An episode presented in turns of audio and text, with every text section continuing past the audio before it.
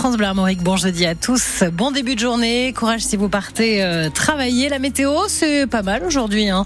Quelques nuages, des éclaircies et surtout beaucoup de douceur. On y revient en détail avec Sébastien Decaux de Météo Bretagne.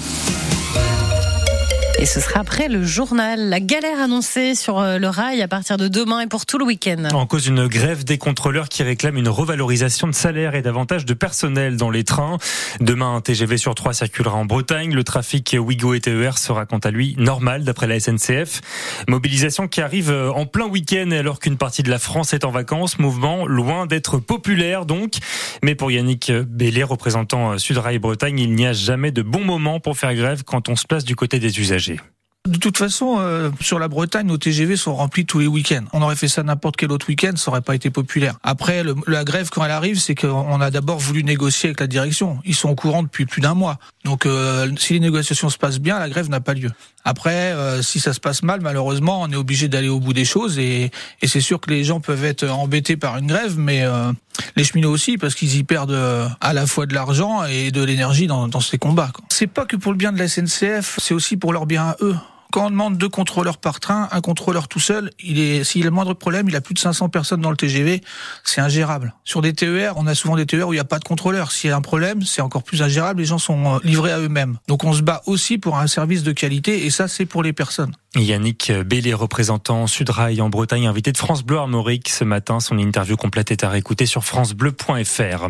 La navigatrice Clarisse Kremer, soupçonnée de triche sur le dernier Vendée Globe, le, la Fédération française de voile euh, a ouvert une enquête pour des faits de tricherie présumés lors du dernier Tour du Monde en solitaire sur Imoca, euh, sans escale sans assistance. Trois ans après l'arrivée au Sable d'Olonne, la navigatrice Clarisse Kremer aurait donc, selon les informations du service des sports de Radio France, été aidée par son mari lui-même même marin depuis la Terre, ce qui est interdit. Les chiffres très inquiétants de la sécurité routière dans les Côtes d'Armor. 51 morts en 2023. Il n'y avait pas eu autant de tués sur les routes du département depuis 15 ans. Et Joanne Moison, l'année 2024 euh, démarre mal. Oui, avec déjà trois morts sur les routes depuis le début de cette année ici dans les Côtes d'Armor. Malgré le renforcement des contrôles, la hausse des suspensions de permis, tous les voyants sont au rouge. Plus 17% d'accidents en 2023. 51 morts, le pire bilan depuis 15 ans, vous l'avez dit. 660 personnes blessées. Inattention, alcool stupéfiant, vitesse demeurent les principales causes.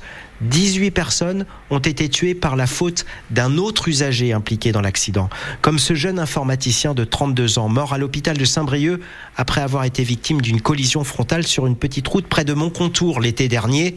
Le conducteur à l'origine de l'accident avait consommé de la drogue avant de prendre le volant.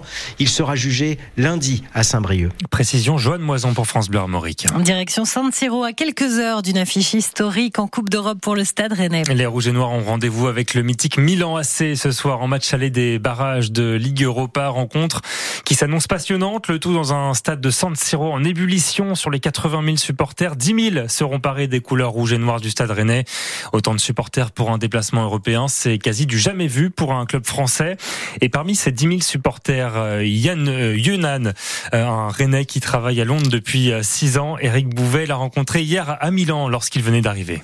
Et pourtant, au départ, ce n'était pas dit qu'il soit du déplacement. Je, moi, je pensais qu'on allait avoir un tirage comme d'habitude, le Shakhtar, quelque chose comme ça. Mais qu'on soit à Milan et qu'on va au San Siro, c'est euh, bah, dans les générations à venir, ce sera le déplacement que tout le monde parlera euh, en rêvant qu'ils étaient là. Alors, ni une ni deux. Les vols étaient réservés déjà avant que le boulot euh, approuve le congé. Alors qu'ils me l'auront approuvé ou pas, je serai là de toute manière. Surtout que lui, ça lui a sans doute coûté moins cher. Quand on compare aux personnes qui doivent prendre leur place du côté de, de Rennes, qui à Paris, Nantes, etc. Bien sûr, le moment où ça a été annoncé, les prix ils ont flambé pour eux. Pour moi, ça a été, j'ai pu attendre quelques semaines avant de réserver. Mais habituellement, c'est en Eurostar qu'il rentre de Londres deux, trois fois par an pour assister à des matchs au Roison Park. Et s'il était le seul Rennais dans le Londres-Milan d'hier, rassurez-vous, il est bien accompagné jusqu'à samedi. C'est ça, j'ai retrouvé tous mes collègues avec qui j'ai grandi euh, ou euh, les personnes avec qui je vais au stade, euh, je les ai retrouvés à Milan et puis on a pris un logement ensemble. Et pas seulement pour faire du tourisme. Ah bah ça, on va, on va pas se mentir, hein, on est connu pour ça, donc oui. Je pense là, je viens de prendre ma place, je retourne, je change, je me lave et c'est parti pour les bars. Hein. Le même programme, donc une très grande majorité de Rennais hier soir à Milan. Milan, c'est Stade Rennais, barrage aller de la Ligue Europa. C'est ce soir, le coup d'envoi, c'est donc 21h à vivre bien sûr en direct en intégralité, en direct de San Siro sur France Bleu Armorique. Grande soirée foot qui débute dès 20h pour euh, cet avant-match. On espère que les Rouges et Noirs suivront l'exemple du PSG. Hier soir, les Parisiens se sont imposés 2-0 à domicile face à la Real Sociedad en huitième de finale allée de la Ligue des Champions cette fois. Et d'autres clubs jouent leur destin européen ce soir euh, en Ligue Europa. Marseille d'abord à 18h45 affronte le Shakhtar Donetsk. De son côté, Lens reçoit Fribourg à 21h. Déplacement périlleux de Toulouse qui, euh, se, qui joue face aux Portugais du Benfica Lisbonne.